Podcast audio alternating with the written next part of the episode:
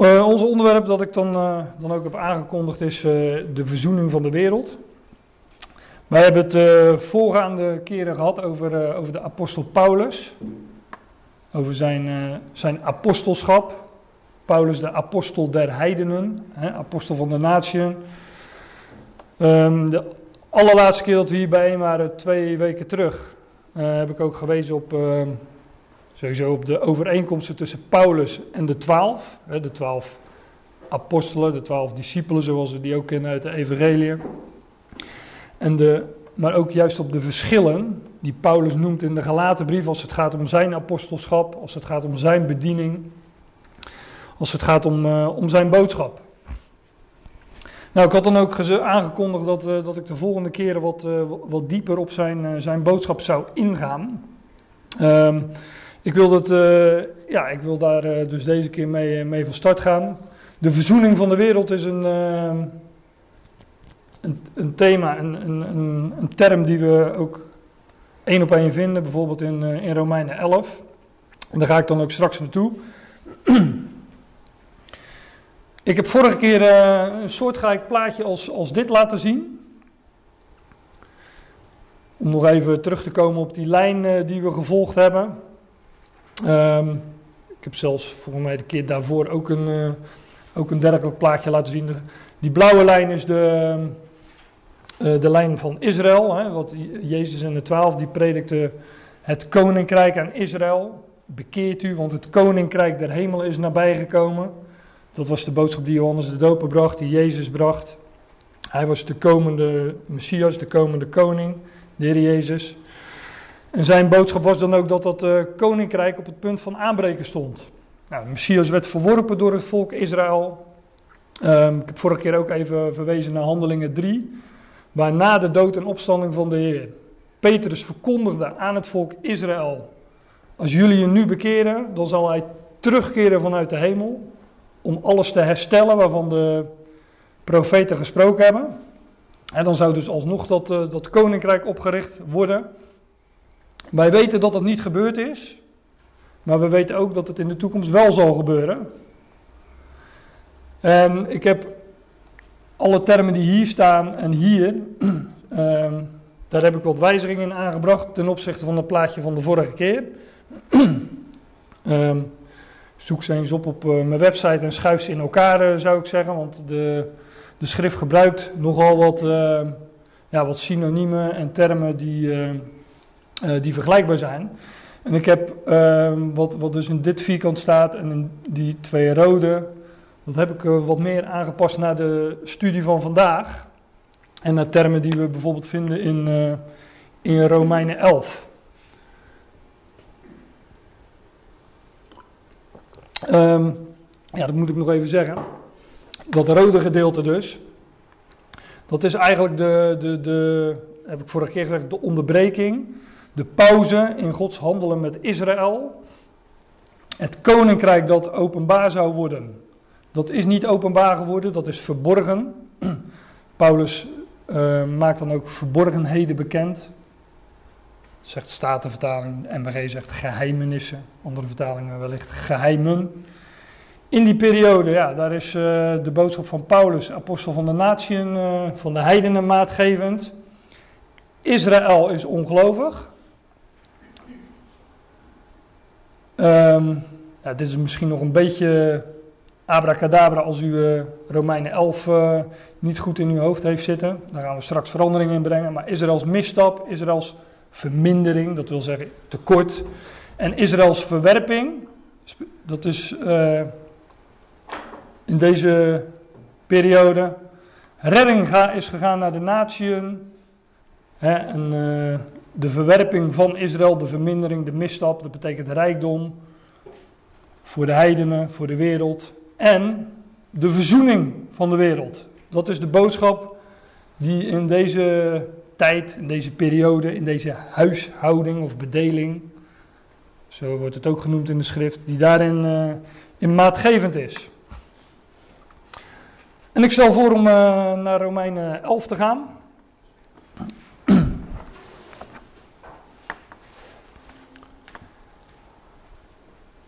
Ik projecteer niet uh, bijvoorbeeld de MBG-vertaling of de Statenvertaling. Ik heb hier gewoon voor me liggen de Statenvertaling. En wat ik doe is dat ik een uh, interlineaire projecteer. Nou, voor zover ik om me heen kijk, is die bij jullie allemaal wel bekend. Dus het programmaatje ISA, Interlinear Scripture Analyzer. De blauwe tekst is zeg maar de letterlijke Nederlandse tekst, één op één van deze Griekse woorden. En Paulus hier, uh, ja, dit is natuurlijk hoofdstuk 11 van de Romeinenbrief. Ze zijn al een aantal hoofdstukken aan, uh, aan vooraf gegaan. Maar in Romeinen 1 tot en met 8 globaal, hè, daarin legt Paulus uit uh, dat, dat de redding voor, naar, de, naar, de heiden is gegaan. Hij legt ook uit hoe dat is gekomen, wat, wat de rechtvaardiging is, dat er rechtvaardiging is buiten de wet om. En ehm, de vraag die je zou stellen na het lezen van acht hoofdstukken in Romein is van ja, hoe zit dat dan met Israël? want het Joodse volk was toch uh, een en ander beloofd. heeft God uh, zijn volk verstoten? Zou een vraag kunnen zijn die, die je zou stellen. Nou, die stelt Paulus dus ook in Romeinen 11 vers 1. Um, ehm, en Paulus zegt dan, ik zeg dan, zegt Paulus, heeft God zijn volk verstoten? Dat zij verder, zegt hij dan. En uh, in vertaling heeft hij zoiets als volstrekt niet. mogen het ook niet worden, zoiets staat er letterlijk. Kunt u zien in de interlineair. Dat zij verder, zegt Paulus, want ik ben ook een Israëliet. Uit het zaad van Abraham, van de stam Benjamin. Paulus geeft dus aan, nou, ik ben een Israëliet. Hè, en uh, dus uit dat volk van God. Hè, dus God heeft zijn volk niet verstoten, want alleen het bewijs dat, uh, ja, dat, dat ik een gelovige ben, is al een bewijs, is al een bewijs dat, uh, dat God zijn volk niet verstoten heeft. Als ik het goed lees en ik ga een, een, een, een steekje dieper, dan zegt Paulus ook van, um, ik ben een type van Israël. Ik ben ook een Israëliet uit het zaad van Abraham, maar God heeft zijn volk niet verstoten. Wil je weten hoe het met het volk Israël zal gaan? Nou, kijk naar mij, zegt Paulus. we, weten, we weten hoe het met Paulus is gegaan. Paulus is uh, op de weg naar Damascus. Is hij, uh, ja, verscheen de Heer Jezus Christus aan hem. En uh, dat zorgde er ook voor dat hij een tijdje niet zag. Dat hij verblind was door, door het licht. Toen het licht de wereld kwam tot Israël, de Heer Jezus, toen hebben ze hem verworpen en ze werden ook voor een tijd verblind. Maar die periode dat ze verblind zijn, hè, deze, deze tijd, zoals ik dat ook gaf, uh, aangaf in het plaatje, de rode stippellijn. Israël is ongelovig, Israël is verblind. Nou, Paulus was ook een aantal dagen verblind, maar er zat een totdat aan. Dat zullen we straks ook nog wel lezen met betrekking tot Israël. Paulus, uh, Saulus toen nog, als type van Israël. Overigens vinden we daar al meer... Uh, type van in, uh, in handelingen. Bijvoorbeeld Elimas, een tovenaar. Die werd ook voor een periode verblind. Die is ook, is ook een beeld van Israël. Op het moment dat Paulus ten tonele komt, tenminste dat zijn naam niet meer Saulus is, maar Paulus, wordt de tovenaar Elimas verblind.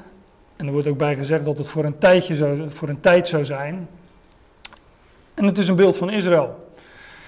Ik noem het even snel. Uh, niet omdat ik daar uitgebreid op in wil gaan, maar zodat u dat nog eens na kunt zoeken in handelingen. Oké, vers 2. God heeft zijn volk niet verstoten, het welk hij tevoren gekend heeft. Ja, Paulus zegt hier dat, dat, dat het volk Israël uitverkoren was, voordat het eigenlijk een volk was. Hè? God heeft zijn volk niet verstoten, het welk hij tevoren gekend heeft. Dus voordat het een volk was, uh, had God dat volk al uitverkoren.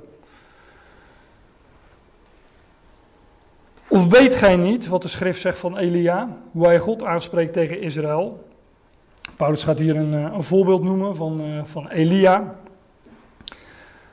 Uit 1 Koning 19. Dat is de geschiedenis net na de geschiedenis met de Baalpriesters. Elia vlucht daar en Paulus haalt hem dan ook aan als voorbeeld voor het overblijfsel van Israël. Hij gaat dat straks ook uh, uit de doeken doen in de volgende verse. Weet gij niet wat de schrift zegt van Elia, hoe hij God aanspreekt tegen Israël, zeggende: Heer, zij hebben uw profeten gedood en uw altaren omvergeworpen en ik ben alleen overgebleven en zij zoeken mijn ziel. Elia dacht dat hij alleen overgebleven was. Dat hij, de, dat hij alleen het overblijfsel was. Maar dat staat er ook in vers 4. Maar wat zegt tot hem het goddelijk antwoord? Ik heb mijzelf nog 7000 mannen overgelaten die de knie voor het beeld van Baal niet gebogen hebben. dus uh, Elia dacht dat hij als enige overgebleven was. In 1 Koningin 19, God zegt nee, er zijn er nog 7000 die ook de knie voor Baal niet gebogen hebben. Nou zegt Paulus, alzo, hè, zo dan, alzo is er dan ook in deze tegenwoordige tijd een overblijfsel. Er was toen een overblijfsel, Paulus zegt, er is in deze tijd een overblijfsel. En eigenlijk is dat een term die we de hele schrift doorvinden. Er is altijd een overblijfsel. Alzo is er dan ook in deze tegenwoordige tijd een overblijfsel geworden na de verkiezing der genade. ik heb altijd een beetje moeite met die komma in de Statenvertaling. Die komma staat achter geworden. Maar ik denk, ja, wellicht moet hier wel moet de komma achter, achter het woord overblijfsel. Hè? Alzo is er dan ook in deze tegenwoordige tijd een overblijfsel. Geworden na de verkiezing der genade. Dus ontstaan, hè, door God zo bepaald, na, na de verkiezing der genade. Ja, daar komen we meteen al, uh, alweer op een term natuurlijk, hè, uitverkiezing. Is uitverkiezing bijbels, uh, vraagt men zich vaak af. Nou ja, lijkt me wel, want hier gaat het over uitverkiezing. uitverkiezing is naar genade, staat hier ook.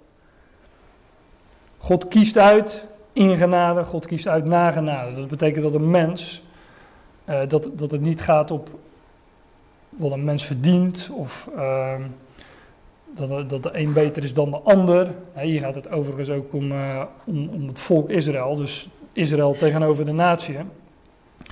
Alzo is er dan, uh, en ook in deze tegenwoordige tijd, een overblijfsel geworden na de verkiezing van de genade. En als, dan ligt dat volgende vers dat ook toe. Indien het door genade is, dan is het niet meer uit werken. Anderszins is genade geen genade meer. Iets is genade of iets is geen genade. Als iets is uit werken, als iets is uit werken, dan ja, werken is in de, in de schrift altijd iets doen om er iets mee te verdienen. En wanneer, wanneer wij iets doen en er iets mee verdienen en het daarom ontvangen, dan is het dus geen genade meer. En dat is wat Paulus hier zegt. Als het door genade is, is het niet uit werken.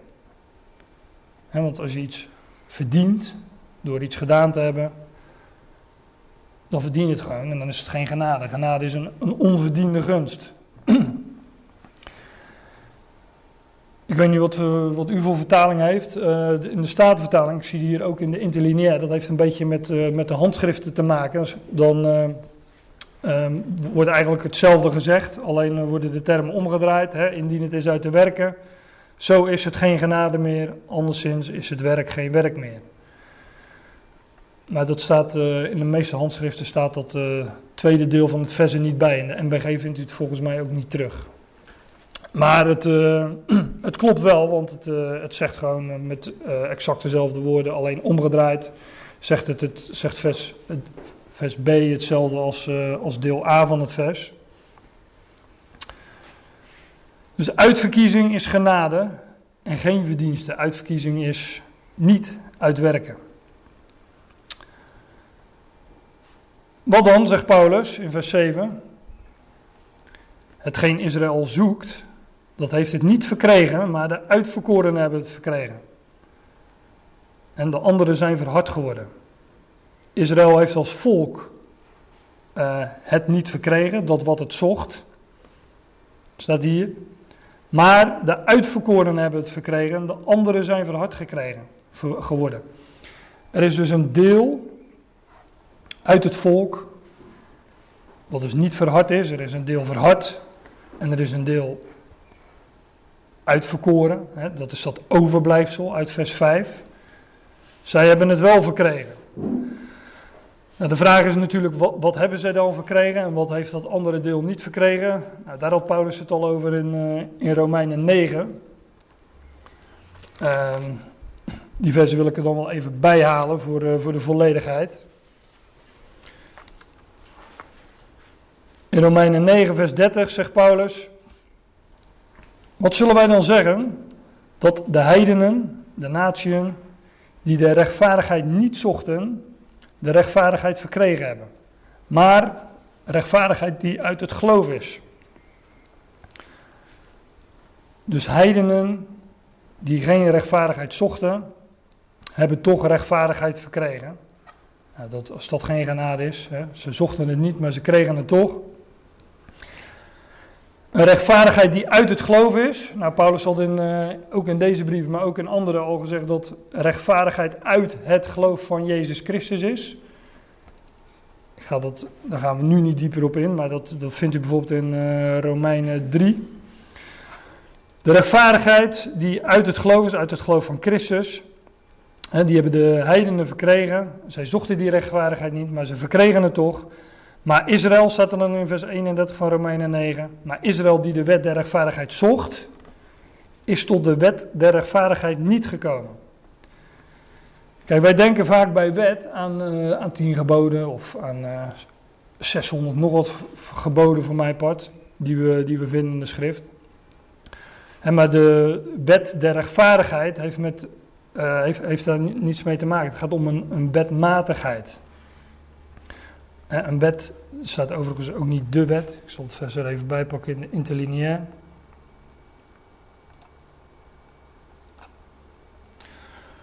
Israël echt een najagende wet van rechtvaardigheid. Dus niet de wet, maar gewoon een wet, een wetmatigheid.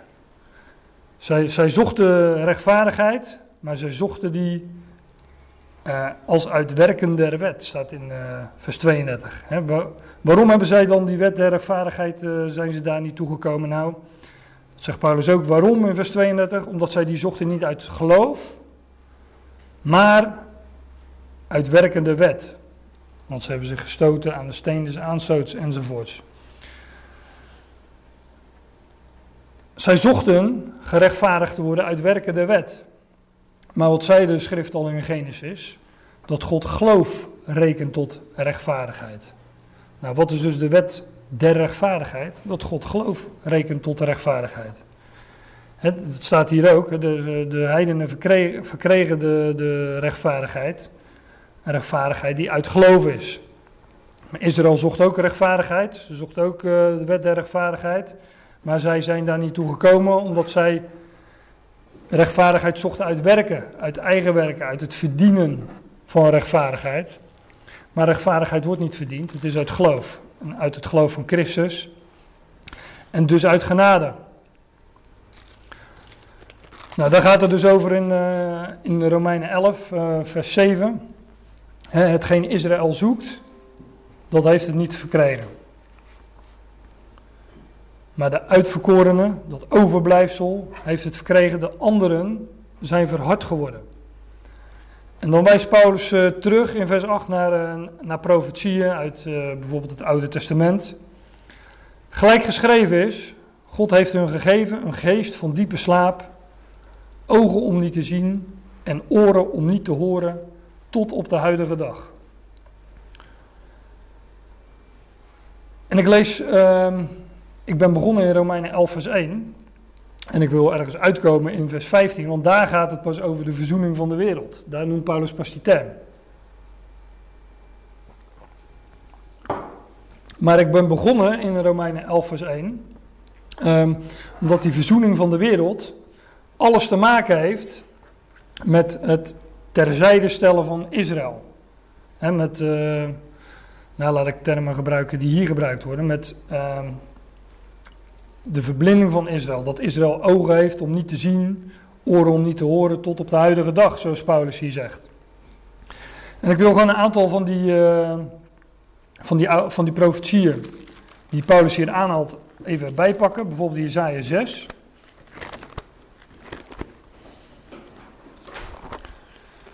Als u een Bijbel heeft zoals mij, dan uh, staan er ook wat, uh, wat tekstverwijzingen bij. Ik ga ze niet allemaal nazoeken, maar wel een aantal.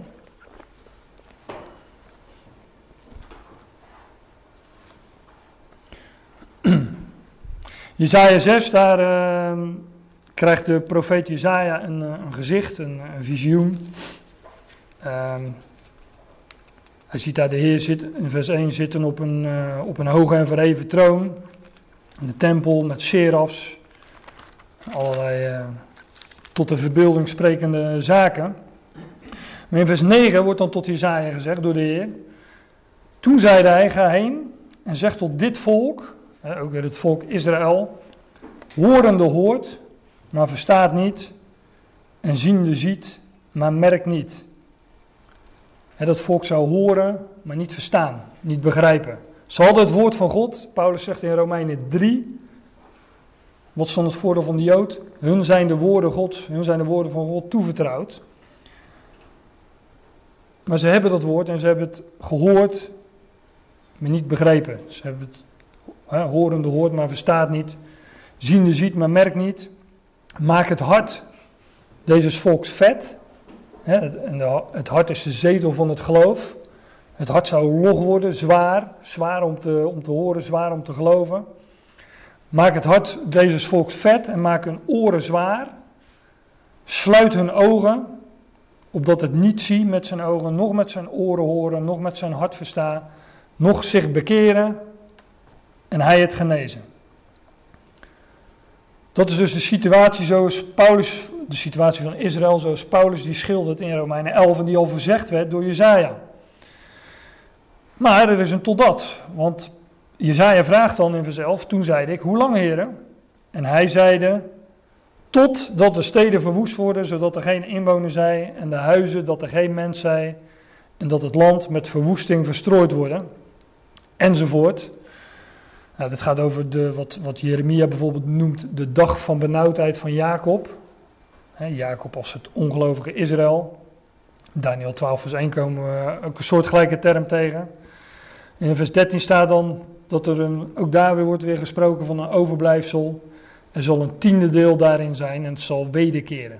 Namelijk wederkeren tot het land, wat daarvoor uh, volgens vers 11 verwoest wordt. Nou, ik ga er even snel doorheen, uh, maar het is natuurlijk een onderwerp op zich. Het gaat daar over de dag van benauwdheid van Jacob, zei ik al. Zo wordt het genoemd in uh, oud-testamentische profetieën. De Heer Jezus noemt dat in Matthäus 24 de grote verdrukking waar Israël, was, was, waar, stad en land uh, verwoest zal worden. En er dan ook geen inwoner meer zal zijn in het hele land. Maar tot die tijd, totdat dit gebeurt, hè, totdat, het, totdat tot een anticlimax zal komen, want dat lees ik hier, um, zullen die ogen gesloten zijn en zullen die oren niet horen en zullen ze horende horen maar niet verstaan. Maar er zal dus een, uh, een totdat zijn, er zal een keer ingebracht worden. We vinden dat bijvoorbeeld soortgelijke termen als in Romeinen 11 ook in Jezaja 29.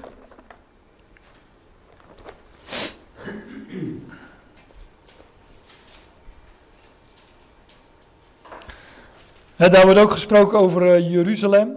In vers uh, eh, 1 staat uh, weliswaar W. Ariel. Ariel, de stad waarin David gelegerd heeft. Nou, de stad waarin David gelegerd heeft is Jeruzalem. Waarom uh, hier dan synoniemen worden gebruikt voor die stad. Um, nou ja, in, in openbaring wordt bijvoorbeeld ook Jeruzalem genoemd, de stad die geestelijk genoemd wordt Sodom en Egypte. Dus daar zijn, er zijn allerlei redenen voor om, ja, om, dat, om, om die stad ook andere namen te geven. Maar het is elke keer wel duidelijk uh, dat het om Jeruzalem gaat. In openbaring staat er bijvoorbeeld bij waar ook onze Heer gekruisigd is. Nou, dat is de stad Jeruzalem natuurlijk. En hier wordt Ariel, Ariel de stad genoemd waar David gelegen heeft. um, en dan wordt in vers 10 gezegd: De Heere, Yahweh, heeft over uw lieden uitgegoten een geest van diepe slaap. En hij heeft uw ogen toegesloten. De profeten en uw hoofden en de zieners heeft hij verblind.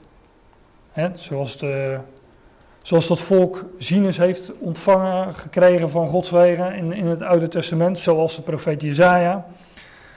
Ehm, zo zijn nu ook die zieners verblind. Er worden geen, uh, geen zieners gegeven aan dat volk. Daarom is jullie de alle gezicht geworden als de woorden van een verzegeld boek. de, de schrift is voor hun een verzegeld, een gesloten boek. Het welk men geeft aan een die lezen kan, zeggende, lees toch dit. En hij zegt, ik kan het niet, want het is verzegeld. Of men geeft het boek aan een die niet lezen kan, zeggende, lees toch dit. En hij zegt, ik kan niet lezen. En uh, de volgende verse wordt ook gezegd dat, dat dat is omdat dat volk naderde tot God met, met hun lippen, maar dat hun hart zich verre van hem hield. Um, nou, Ezekiel zegt het bijvoorbeeld ook, Ezekiel 12. Ik wil u laten zien dat Paulus dit niet, uh, niet uit de lucht plukt, maar dat we, dat we dit vinden door heel de schrift.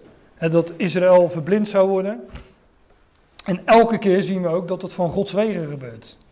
God had er blijkbaar een bedoeling mee, God heeft dat voorzegd.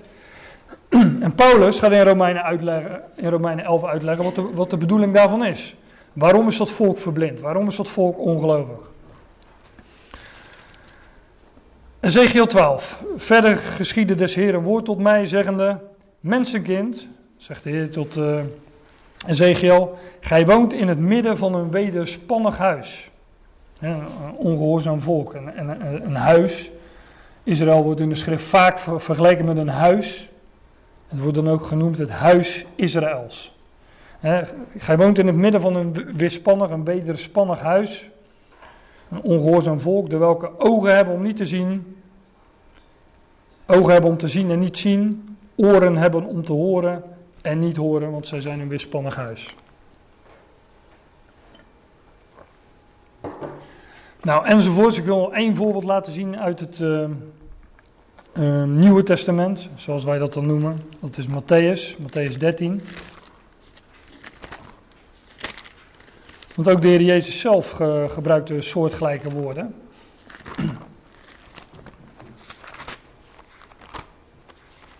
Kijk, ik gaf aan het begin van, uh, van deze studie al aan dat, uh, dat de Heer Jezus predikte, bekeert u, want het koninkrijk der hemel is nabij gekomen. En dat, uh, dat is de boodschap in de evangelie. Maar ik moet er meteen zeggen, bij zeggen dat het niet de boodschap is in heel de evangelie. Op het moment van Matthäus 13 uh, is die boodschap eigenlijk al, uh, ja, vinden we die niet meer. Is verdrongen naar de achtergrond. Als we Matthäus 12 lezen, dat is voorafgegaan aan Matthäus 13, dan stuit de Heer daarop massale afwijzing, met name van de leidslieden van het volk Israël, de fariseeën en schriftgeleerden. Het is zelfs zo dat wanneer hij een man met een dorre hand geneest, hè, en daarmee ook bewijst dat hij uh, macht heeft over, over, ziek, over, over zieken. en dat uh, vinden we ook in de schrift, dat dat een bevestiging was van zijn uh, goddelijke zending. Maar wanneer hij dit soort wonderen doet in Matthäus 12, dan, wordt, dan worden die wonderen door de fariseeën en schriftgeleerden niet toegeschreven aan God, maar het wordt, wordt, zelfs 180 graden omgedraaid, het wordt toegeschreven aan de duivel. Die, zij, zeiden tot hem dat hij die wonderen deed, dat hij die man genas door Beelzebul, de overste der demonen. Nou, die massale afwijzing um, leidt ertoe dat de Heer Jezus, in plaats van te, te prediken dat het uh, koninkrijk der hemel en nabij is gekomen en openbaar zou worden, dat hij in Matthäus 13 gaat spreken in verborgenheden. Dat hij gaat. Uh, dat, dat hij de verborgenheden van het koninkrijk der hemelen gaat spreken. En wat hij doet is, uh, heel simpel gezegd, hij vertelt een aantal verhalen tot, tot de massa, tot de schade. Een verhaal waar ze niets van begrepen. Dat blijkt ook wel, zelfs de discipelen begrepen het niet. En aan de discipelen, aan zijn, uh, aan zijn intimi, aan, aan gelovigen, legt hij uit wat hij met die, uh, met die verhalen bedoelt. En die verhalen kennen wij als gelijkenissen. En die gelijkenissen, daar wordt meestal van gezegd, daar wilde de Heer iets mee duidelijk maken. Nou, dat wilde hij absoluut niet. Hij wilde daar juist zaken in verbergen. Want de schade hoorde die woorden, maar ze begrepen er helemaal niets van. En daarom legde, daarom legde de Heer ze ook uit aan, uh, aan, aan, zijn discipelen. Maar ik zal, uh, ik, ik, ik, zal de, dat zelf, want hij zegt dat zelf ook, ik zal de, zijn eigen woorden daarbij citeren. Hij zegt sowieso in eh, vers 11: Het is u gegeven tegen de discipelen de verborgenheden van het koninkrijk der hemelen, maar aan hun is het niet gegeven. En dat is het antwoord op de vraag van de discipelen: waarom spreekt u tot hen in gelijkenissen? In vers 10. Nou, omdat het jullie is gegeven die verborgenheden te kennen, maar aan hun is het niet gegeven. En hij zegt in vers 13: Daarom spreek ik tot hen, hè, met de nadruk tot hen, door gelijkenissen en dan staat er in de vertaling, omdat, ik zal de interlineair ook hier even bijpakken. 13 vers 13, dat moet makkelijk te onthouden zijn.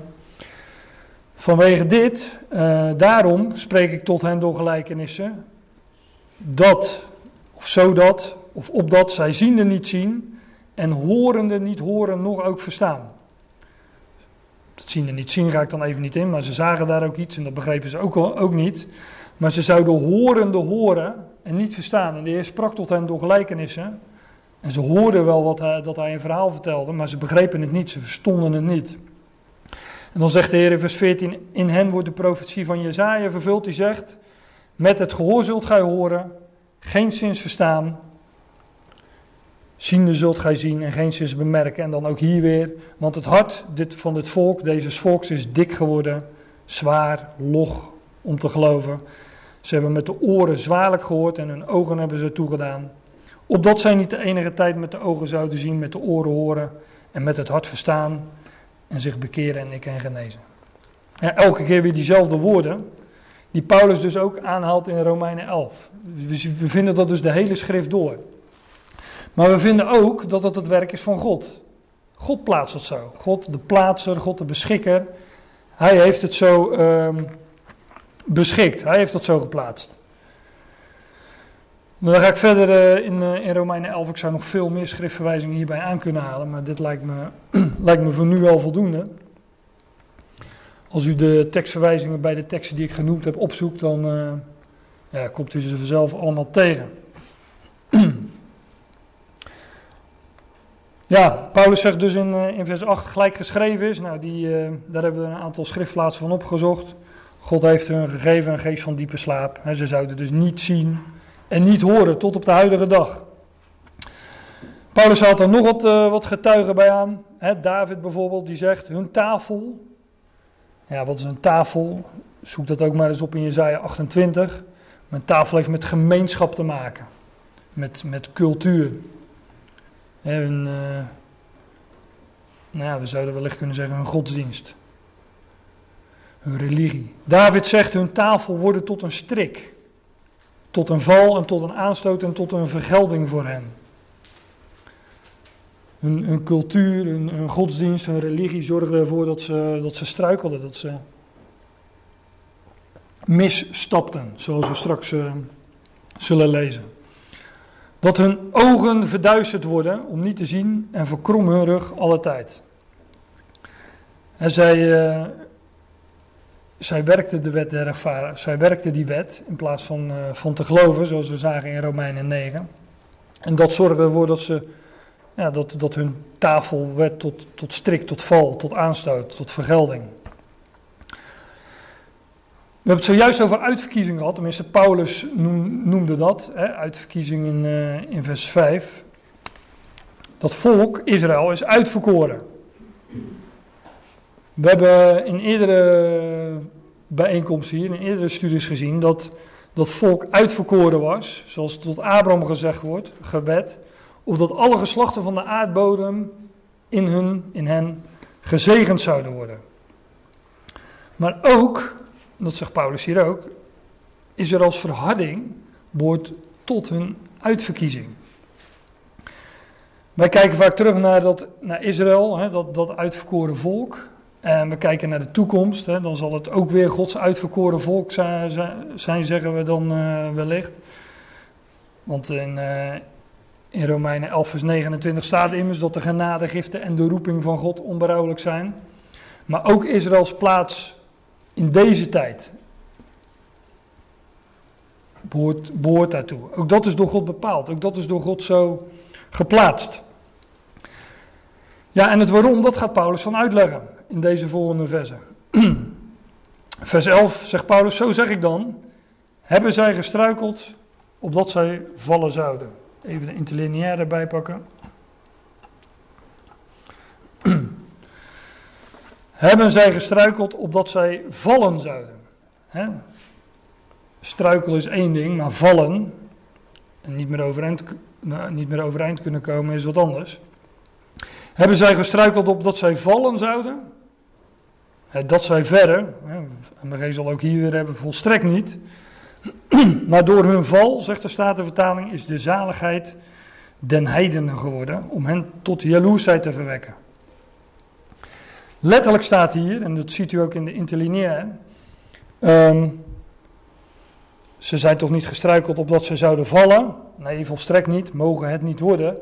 Maar in hun misstap is redding voor de natieën, of naar de natieën gegaan. Doordat zij misstapten, ging redding naar de natieën. Nou, dat is wel duidelijk, hè? Israël werd ongelovig, Israël bleef ongelovig. God riep een andere apostel, de apostel van de heidenen, apostel van de natie, Paulus. En die had ook een boodschap voor de, voor de heidenen. Nou, wat die boodschap is, dat, dat gaat hij hier ook nog noemen. Maar zij stapte mis. Hè, dit woord misstap, letterlijk uh, ja, ernaast vallen of ernaast stappen. Para is ernaast. Zij stapte mis en uh, door hun misstap is redding naar de natie gegaan. Om hen tot jaloersheid te verwekken. Paulus komt daar straks nog even op terug, dus ik, uh, ik zal dat ook doen. Want we volgen gewoon verder de tekst. Indien hun misstap, indien hun val, zegt de Statenvertaling, maar indien hun misstap, misstap de rijkdom is voor de wereld, hè, redding ging naar de natie, alle volkeren zonder onderscheid. En dat betekent dat rijkdom naar de wereld ging. Hun, misstap, de misstap van Israël, hun ongeloof, betekent rijkdom voor de wereld. En hun vermindering, dat wat zij tekort kwamen, namelijk geloof. Hun vermindering betekent rijkdom van de, van de natie, of rijkdom voor de natie. Maar, zegt Paulus, indien hun misstap de rijkdom is voor de wereld, en hun vermindering, dat wat ze tekort kwamen, rijkdom voor de heidenen, voor de natie, hoeveel te meer hun volheid. dat wat zij nu tekort komen, dat betekent rijkdom voor de wereld. Dat wat zij nu tekort komen, betekent rijkdom voor de heidenen. Maar als dat tekort zal aangevuld zijn, en dat is wat volheid is, dat is uh, ja, tot volheid brengen. Het resultaat van vullen, hè, volgemaakt, completering zouden wij, zouden we ook kunnen zeggen. Wanneer zij tot volheid zijn gekomen, zijn gecompleteerd, Ja, wat zal dat betekenen? Hoeveel te meer hun volheid? En daarom heb ik ook in dit plaatje ook uh, Israëls volheid gezet. Wanneer Israël, wat ze nu tekort komen, namelijk geloof, wanneer ze dat wel zullen ontvangen, wanneer ze wel tot die volheid zullen komen. Hoeveel te meer hun volheid? Nou, daar kom ik straks op terug, want ook dat noemt Paulus nog een keer. En dit vers hebben we tweetal, het volgende vers hebben we een tweetal studies eh, geleden ook besproken. Want daar zegt Paulus dus, want ik spreek tot u heidenen, voor zoveel ik der heidenen apostel ben. Ik maak mijn bediening heerlijk. Ik heb toen ook uitgelegd, hè, Paulus had een boodschap voor de natie, een boodschap voor de heidenen. Maar um, als apostel schaadt hij zich ook onder die heidenen. Hij noemt zich apostel van de natie. En hij zegt, ik maak mijn bediening heerlijk, of ik enigszins mijn vlees, mijn Joodse, mijn Joodse uh, soortgenoten, soortgenoten mijn, mijn Joodse verwanten, of ik enigszins mijn vlees tot jaloersheid verwekken en enige uit hem behouden mocht. Paulus zegt, mijn, de heerlijkheid van mijn bediening, de kroon op mijn werk, de kers op de taart wat betreft mijn bediening. Ik maak mijn bediening heerlijk. door mijn vlees tot jaloersheid te verwekken, opdat ik enigen uit hem behouden mocht. Paulus predikte dus niet de bekering van het volk Israël, zoals de twaalf. Hè, wanneer je bekeert u, want het koninkrijk der hemel is nabijgekomen. Wanneer jullie je bekeren Israël, dan zal de Messias terugkeren. Dat is niet Paulus' boodschap. Paulus, zijn bediening was gericht op de natieën, alle volkeren, zonder onderscheid. Maar hij maakte zijn bediening heerlijk. Het was de kroon op zijn werk om enigen uit zijn vlees tot jaloersheid te verwekken en enigen uh, uit hen te redden, te behouden. Ik heb dat een, een, vorige keer ook gedaan, maar ik verwijs dan nu toch nog even terug naar, uh, naar, naar hoofdstuk 10, vers 19. Daar zegt Paulus, ook over dat tot jaloersheid verwekken. Ik zeg, heeft Israël het niet verstaan? Het verband ga ik even aan voorbij. Maar dan zegt hij, Mozes zegt eerst, ik zal u lieden tot jaloersheid verwekken door degenen die geen volk zijn. Door een onverstandig volk zal ik u tot toorn verwekken. Hier wordt twee keer hetzelfde gezegd. Alleen bij jaloersheid zouden wij nog kunnen denken van... Uh, iemand heeft iets. Nou, jij hebt een hele mooie tuin, heb ik gezien van de week. Nou, dan kan je jaloers op zijn. Dan ga je ook zo'n tuin maken. Dat is op, op zich uh, niks mis mee natuurlijk. Maar hier gaat het om een jaloersheid, hè, wat wij met een oud Nederlands woord zouden vertalen met nijdigheid, tot toorn verwekken namelijk. Dat lezen we het hele boek Handelingen, lezen we dat. Wanneer Paulus zich richt tot het Joodse volk, nou dan, uh, uh, hoe zeg ik dat netjes, dan breekt de hel los. Die bestaat nog niet, dus dat kan ik makkelijk zeggen. maar wanneer hij zich uh, richt tot het Joodse volk, dan breekt de hel inderdaad los. Dan, um, ja, dan krijgt hij te maken met een, met een koppig en, en, wederspannig volk. En, ze, en die worden dus inderdaad tot toorn verwekt door Paulus zijn boodschap, namelijk dat redding naar de natie was gegaan, buiten Israël om. Maar wat zegt uh, Paulus hier in 10 vers 19? Hij citeert, hij citeert Mozes. Mozes zegt eerst, ik zal uw lieden tot jaloersheid verwekken door, en ik sla de woorden even over die de Statenvertaling toevoegt, door geen volk. Door een onverstandig volk zal ik u tot toorn verwekken. Het is een citaat van Mozes, maar ook in Hosea vinden we iets soortgelijks. Het door Lo-Ami werd dat volk tot toren verwekt. Door iets dat geen volk is. De, de schrift noemt het weliswaar een volk. God verzamelt zich een volk uit de heidenen voor zijn naam. Dat doet hij in deze tijd. Redding is naar de natieën. God verzamelt zich een, eh, een volk uit de heidenen voor zijn naam, maar dat volk is eigenlijk geen volk. Het is de Ecclesia, het lichaam van Christus, maar het is niet een volk zoals dat Joodse volk. En daarom zegt eh, de schrift hier, ik zal u lieden tot jaloersheid verwekken door degenen die geen volk zijn. Het is toch wel een volk, want daarachter staat gelijk door een onverstandig volk zal ik u tot toorn verwekken. Maar Paulus zegt, hier in 10 vers 19 dat, um, dat, dat, Israël, dat het Joodse volk, tot jaloersheid verwekt zou worden door wat geen volk is.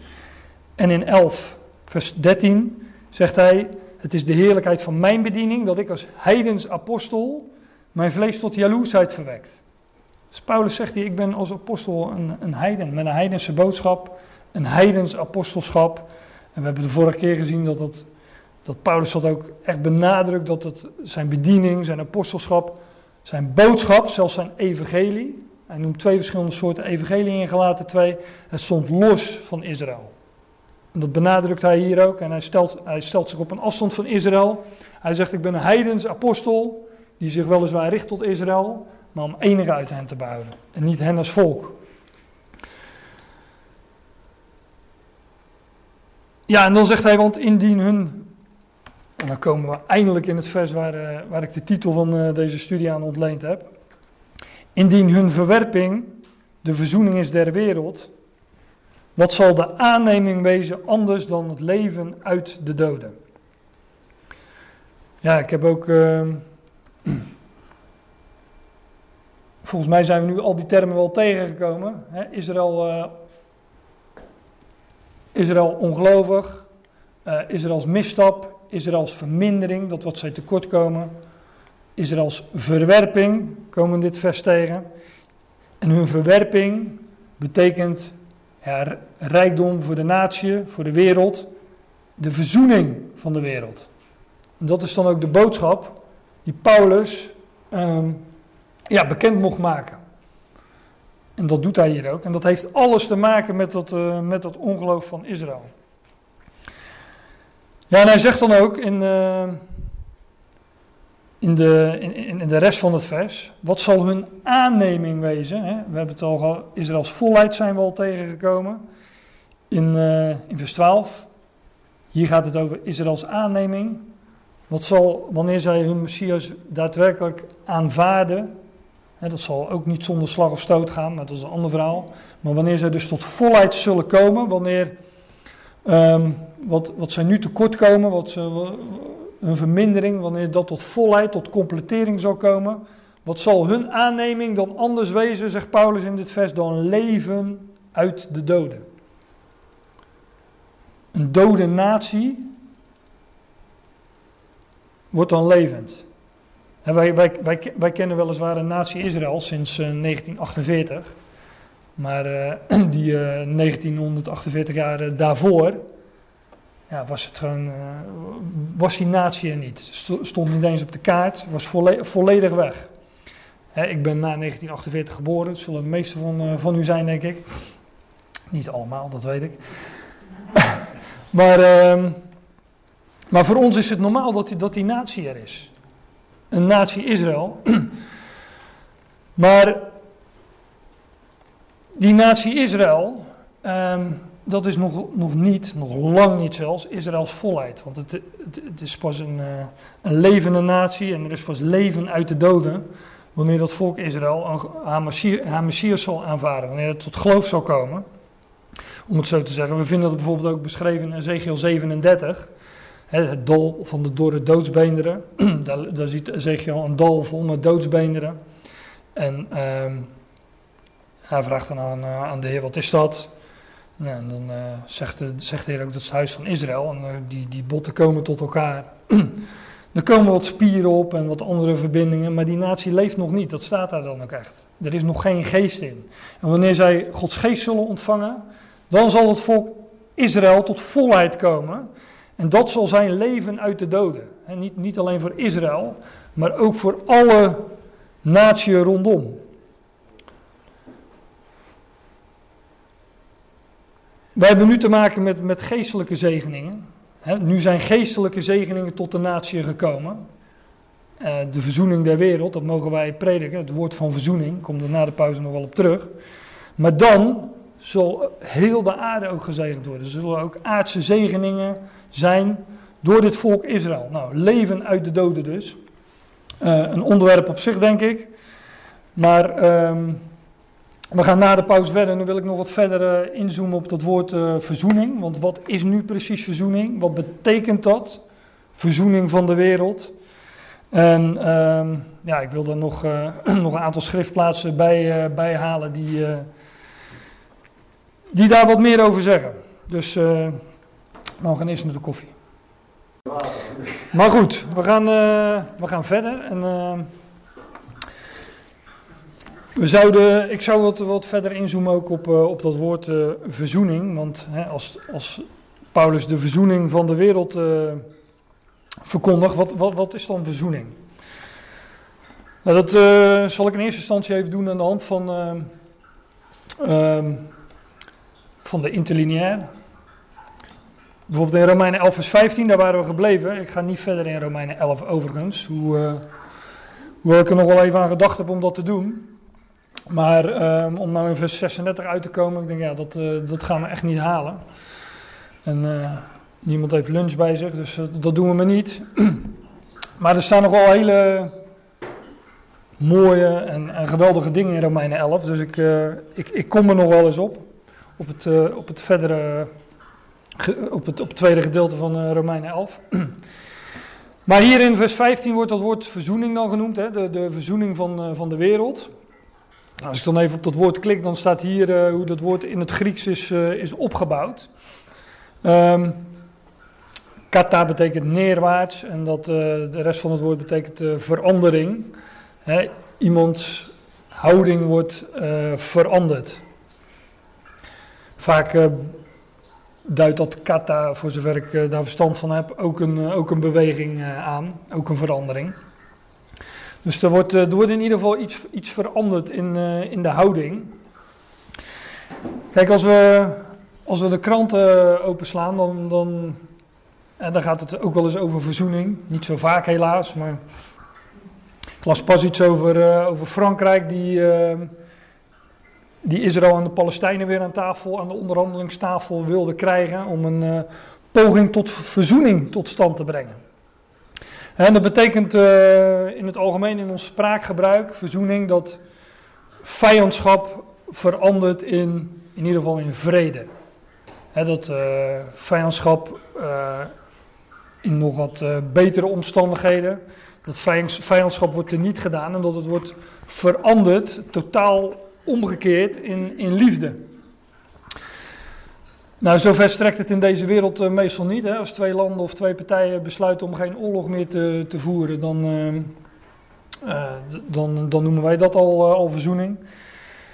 Paulus houdt bijvoorbeeld in, in 1 Korinthe 7 aan, als het over, een, over het huwelijk gaat, wanneer een, een, een vrouw haar man verlaten heeft dat ze dan, zegt hij zoiets, dat ze dan ongetrouwd blijven of zich verzoenen. dus weer terugkeren naar haar man. Um, in verzoening zit ook dat woordje zoen of, of kus. Nou, een, een kus duidt, duidt ook eenheid uh, uit. In veel landen, bij ons is het een wat intiemer iets, maar in veel, handen, in veel landen, handen, in veel landen is het hetzelfde als dat wij een hand geven. Hè. Wij, wij geven iemand een hand en dat, dat is een uitdrukking van gemeenschap. Paulus, we hebben vorige keer gelezen, gaf uh, Petrus, Jacobus en Johannes de rechterhand der gemeenschap. Dus die hand duidt gemeenschap uit, een kus duidt ook gemeenschap uit. Beeld ook gemeenschap uit. Een kus gaat nog wel, uh, nog wel wat, verder natuurlijk. He, uh, een, een, kus spreekt ook van lippen die op elkaar drukken. En met de lippen zijn, de lippen, ja, daar, beleiden wij, uh, daar beleiden wij mee, daar spreken wij mee. In Hebreeën wordt gesproken over de vrucht van de lippen die zijn naam beleiden. En wanneer wij dan ook één zijn, kus de zoon, zegt de schrift bijvoorbeeld, wanneer wij daar eenheid in vinden, dan, worden wij ook één van spreken. Dat heeft daar ook allemaal weer mee te maken. Nou ja, ook de tong uh, kan er nog wat mee te maken hebben, maar daar hebben de Fransen weer meer verstand van. Dus uh, zover wilde ik maar niet gaan. Maar dat is wat, wat verzoening in ons algemeen uh, spraakgebruik is. Um, we zijn in Romeinen 11 waren we gebleven. Ik wil nu even een paar bladzijden teruggaan naar Romeinen 5. Daar wordt ook iets, iets gezegd over, over verzoening.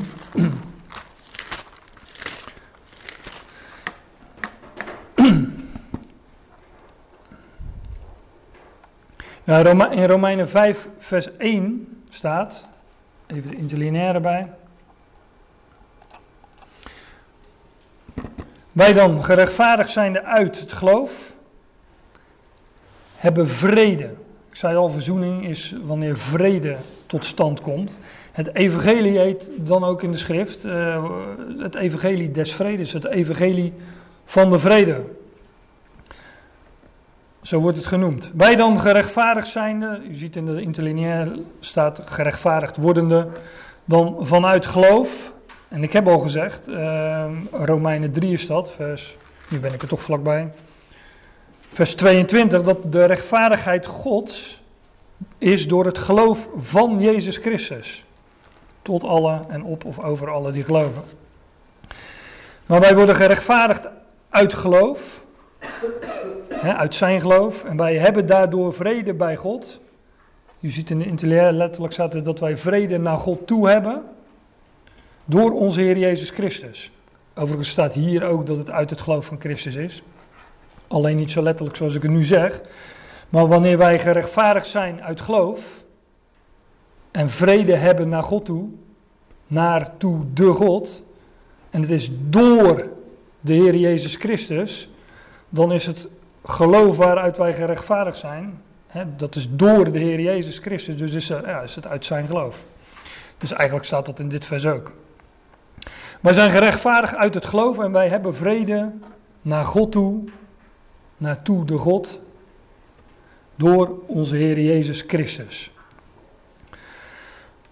Nou, dus zo vangt Paulus dat zijn betoog hier aan in, uh, in Romeinen 5. Um, ik ga niet het hele hoofdstuk bespreken, maar ik haal er een paar versen uit, omdat ik uh, daarin wil laten zien wat Paulus zegt over verzoening, dat dat het wegnemen is van de vijandschap. Nou, hier gaat het over vrede.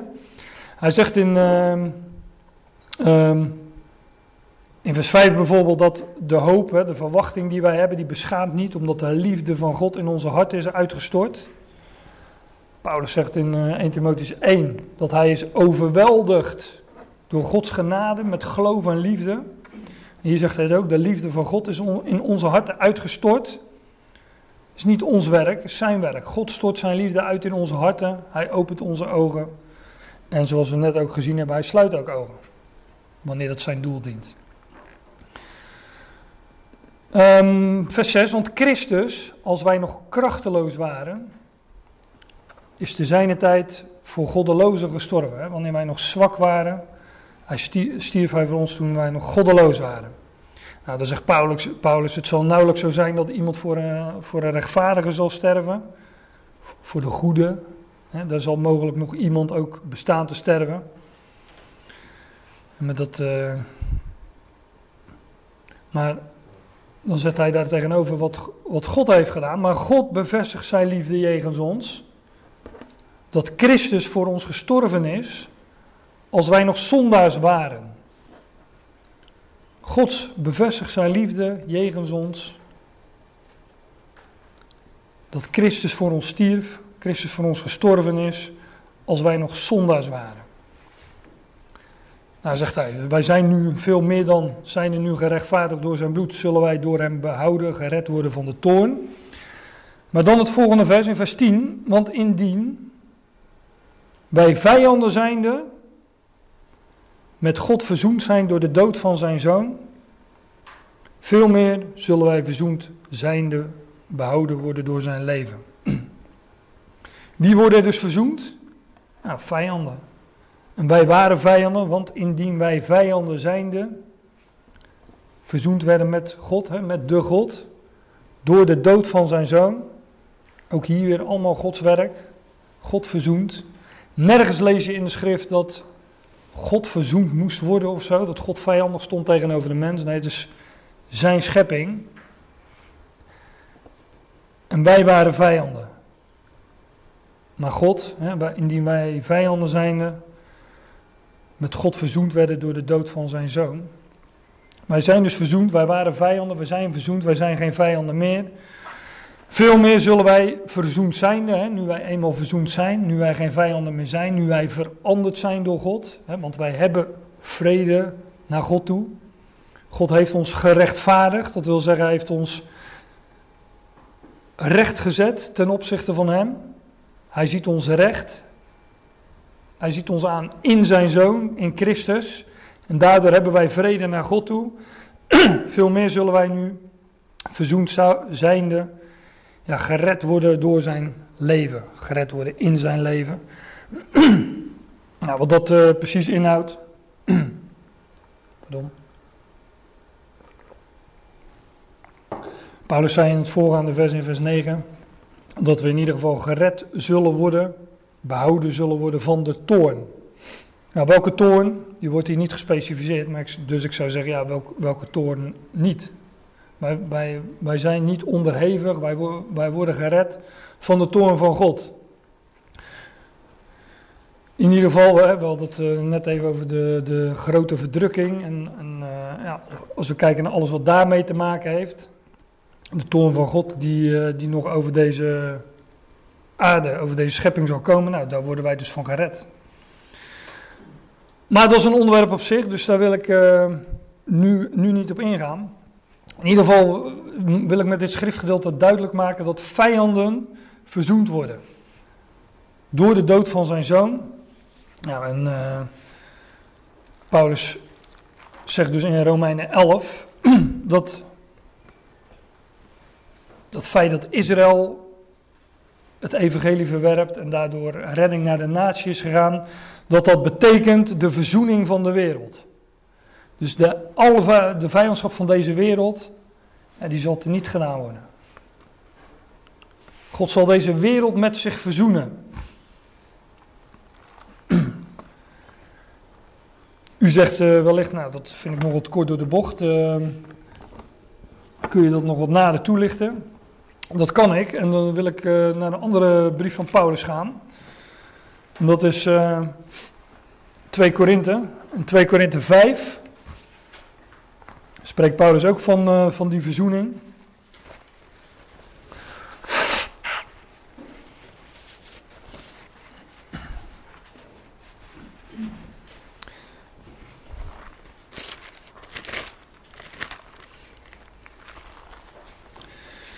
Ja, het is altijd wat lastig om, uh, om in zo'n hoofdstuk binnen te vallen. Um, nou, vers 14 lijkt me mooi. Hè? 2 Korinthe 5, vers 14. De liefde van Christus dringt ons. Nou, waartoe, uh, dat heeft Paulus in, in voorgaande versen uh, uiteengezet. En dat gaat hij ook in de volgende versen nog doen. En dan zegt hij, ook hier weer even de interlineaire bij.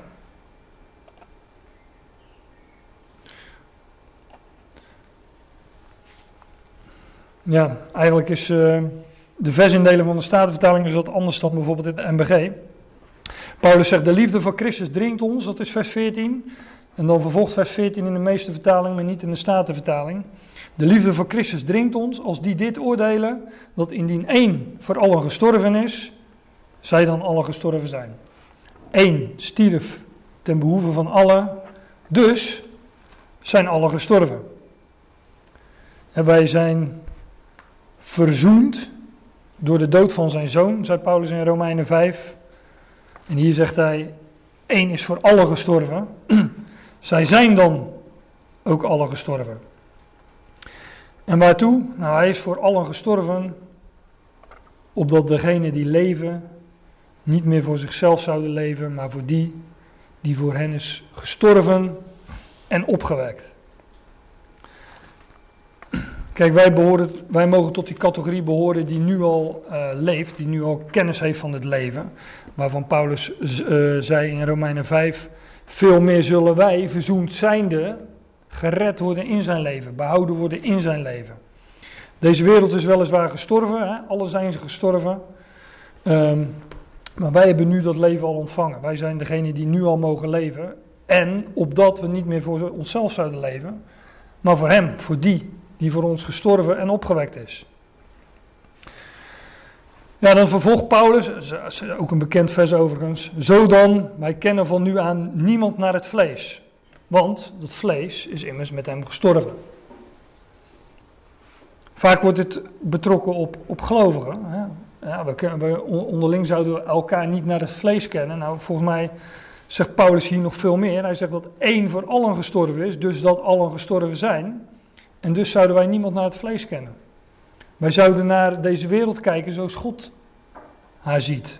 Zoals God, uh, God, God, heeft een bestemming met deze wereld. God verzoent de wereld. En zo mogen wij naar deze, naar deze schepping, naar deze wereld kijken. Wij kennen van, uh, van nu aan niemand naar het vlees. Dat gaat heel ver, want Paulus zegt: Indien wij ook Christus naar het vlees gekend hebben, nochtans kennen wij hem nu niet meer naar het vlees.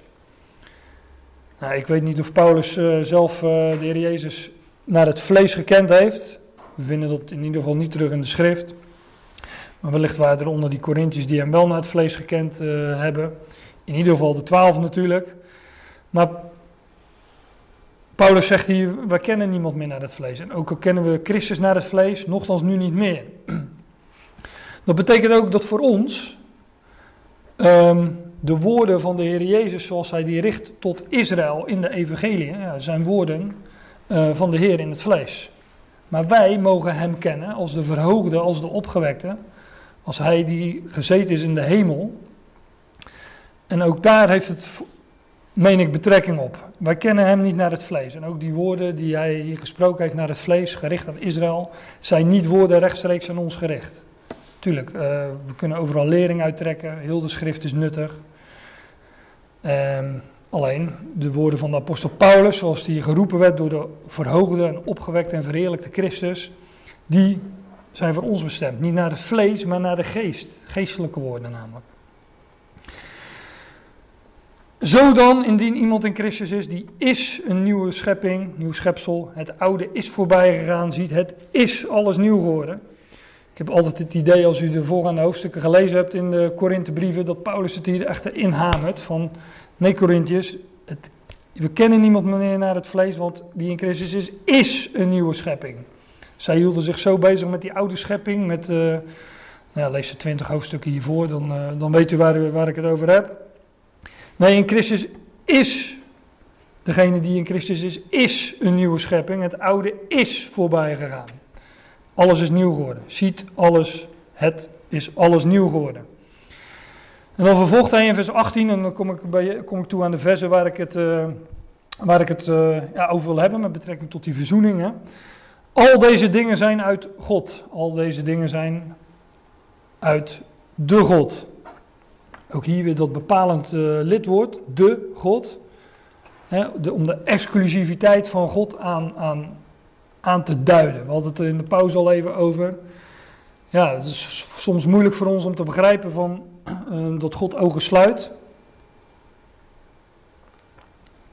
En God opent ogen. Alles, echter alles is uit de God. Zijn er dingen niet uit God? Goed, kwaad, licht, duisternis? Nee, alles is uit God. Natuurlijk heeft Paulus um, het hier uh, ook over het, het, voorgaande wat hij allemaal besproken heeft. Maar in Romeinen 11, het hoofdstuk waar we hiervoor waren, tenminste voor de pauze, daar zegt Paulus ook, want uit hem en door hem en tot hem zijn alle dingen. Alles is uit hem, door hem, tot hem. Hij is de plaatser, de beschikker, de bedenker van alles. Alles heeft zijn oorsprong in hem. Maar alles zal ook tot hem terugkeren. Alles heeft ook zijn bestemming in hem. Ja, en de weg er naartoe, ja, ook, ook die is door hem. Dus wat kan er misgaan? Nou, niets. Want we kennen een goede God die de wereld met zich verzoent. En dat is allemaal uit God, uit de God, die ons met zichzelf verzoend heeft, zegt staat de vertaling dan, die ons met zichzelf verzoend heeft door Jezus Christus en ons de bediening der verzoening gegeven heeft. Alles is uit de God, degene verzoenende, staat er letterlijk, degene verzoenende ons tot zichzelf. Dus een werk waar God nog niet, uh, wat nog niet voltooid is. En we lazen net, en dat zullen we straks ook nog lezen, dat God de wereld met zich verzoent. Is de wereld dan al verzoend met God? Nou, nee, zeker niet. Maar, zei Paulus, wij dan verzoend zijnde in Romeinen 5, wij mogen leven uit die verzoening. En hier is de oproep uh, dan straks ook van, ja, word, word verzoend met God. Nou, daar kom ik straks al op. alles is uit God, alles is uit de God die zich verzoent, degene verzoenen ons tot zichzelf. En hij doet dat door Jezus Christus. Jezus Christus is het kanaal van die verzoening. En hij heeft ons dan ook de bediening van de verzoening gegeven.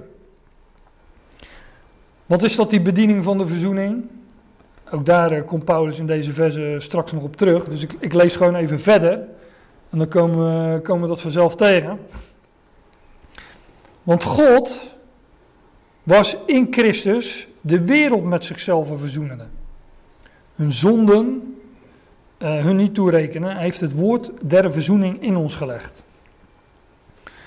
God was in Christus de wereld met zich verzoenende. En hij rekende aan hun de misstappen, staat hier letterlijk. datzelfde woord is in Romeinen, uh, Romeinen hoofdstuk 11. Hij rekende de misstappen aan hun niet toe. God verzoent deze wereld met zich. Hij is daar uh, mee begonnen in Christus, hè, zo zou je dat kunnen lezen. God was in Christus de wereld met zich verzoenende. En die wereld zal ook straks verzoend zijn. God was in Christus de wereld met zichzelf verzoenende, hun misstappen hun niet toerekenen. En heeft het woord der verzoening in ons gelegd. Het plaatsende het woord van verzoening in ons. Ik heb het al vaker op gewezen. Kijk, dit woordje, de stam van dit woordje van plaatsen, T, is hetzelfde als de stam van het woordje God. En daardoor is God ook de plaatser. Hij is de plaatser van alles. En hij plaatst het woord van verzoening in ons. We hadden net ook even over, over uitverkiezing. Nou, wilt u, uh, wilt u weten waar, waartoe of waarom u uitverkoren bent, dan denk ik dat we ook in dit schriftgedeelte een antwoord vinden. In vers 18 zegt eh, Paulus: God heeft ons de bediening, de dienst um, van de verzoening gegeven. De bediening van de verzoening. De bediening, het woord diaken vind je daar nog in. Dienst, bedienen. Nou, God heeft ons de bediening van de verzoening gegeven.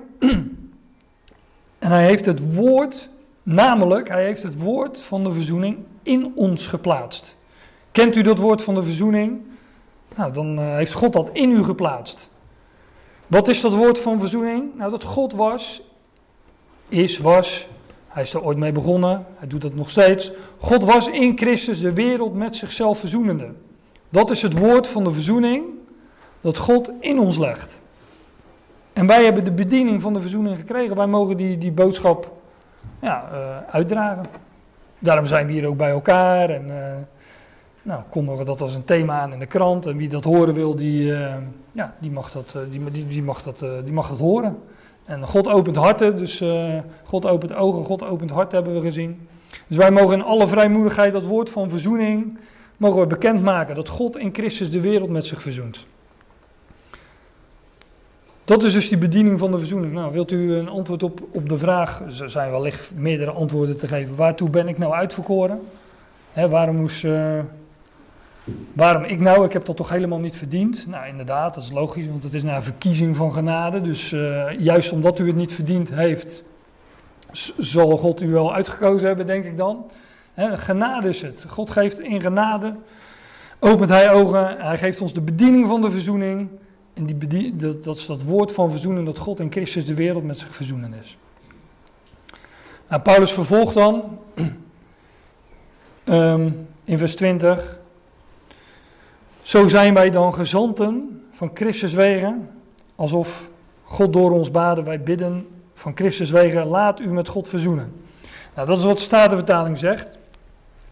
Letterlijk staat hier, uh, dat ziet u in de interlineair, ten behoeve van Christus dan, zijn wij ambassadeurs.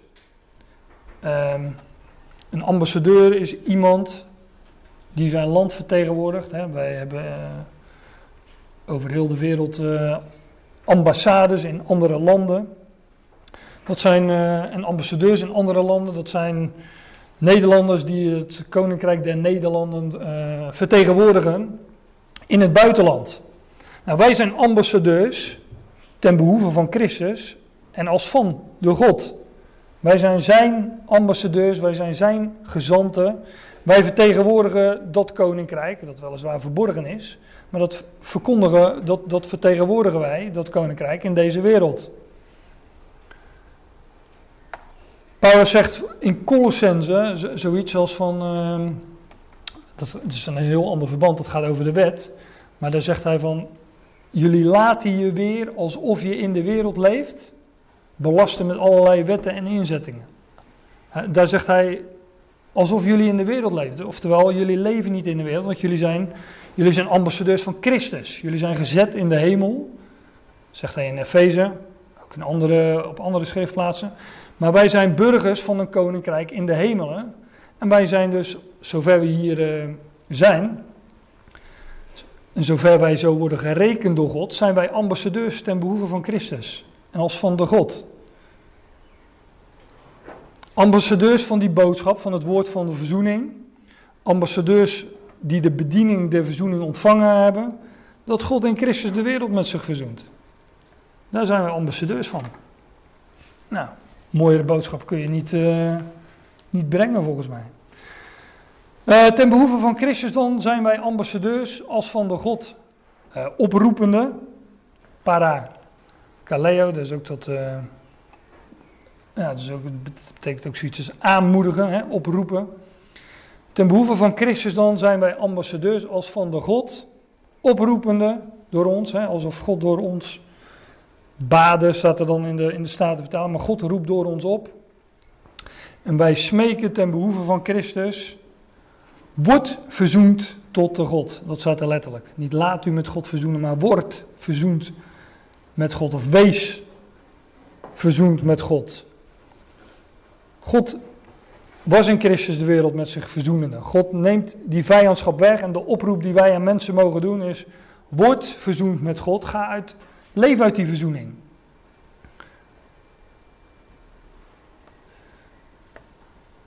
Is wel, als we dit zo lezen en we hebben kennis van het uh, Oude Testament, en daar komen de, uh, onder het Oude Testament werden offers gebracht om zonden, ja, vaak staat in de vertaling dan te verzoenen. Maar we hebben al gezien dat vijanden verzoend worden en zonden verzoenen, dat, uh, ja, dat wordt wat lastiger. Maar dat, het woord dat daar vaak vertaald wordt met verzoenen, betekent zoiets als bedekken. Zonden worden bedekt. Daar wordt niet naar, naar gekeken, wordt, die worden bedekt. En het was dan in het Oude Testament altijd de zondaar die tot God ging en vroeg om, uh, om bedekking en, en om verzoening.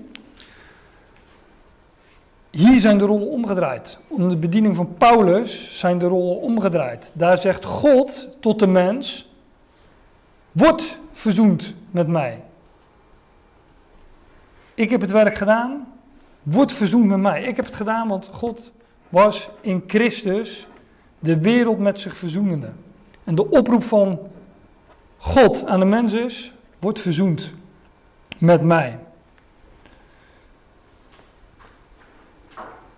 Nou, het uh, begrip verzoening um, en de, de, de, de rijkwijde daarvan, daar, hebben we nu een aantal schriftplaatsen van uh, bekeken. Um, de kroongetuige wat, wat betreft verzoening is uh, in de schrift is Colossense 1. Ik denk dat ik daar dan ook de volgende keer mee verder ga. Omdat het nu, dan wordt het wel erg laat, dus dat, dat gaan we niet doen. Um, we hebben nu in ieder geval gezien dat de wereld met zich verzoent, dat God de wereld met zich verzoent, dat de verzoening van de wereld, zoals ook het uh, thema van deze studie was. We hebben ook gezien dat het alles te maken heeft met uh, uh, de plek van Israël in Gods heilsplan. He, dat God Israël terzijde heeft gesteld, maar ook zij zullen in verzoening met hun, God, met hun God leven. En dat zal zijn leven uit de doden. Volgende keer zal ik uh, in ieder geval verder gaan met, uh, met Colossense 1. Waar uh, niet, slechts over, slechts, niet slechts over de verzoening van de wereld wordt gesproken, maar de verzoening van het al. Is er dan nog meer dan de wereld? Nou, dat is een vraag waar we volgende keer maar eens over na moeten gaan denken. Maar voor nu gaan we het hierbij laten. En dan gaan we daar de volgende keer mee verder.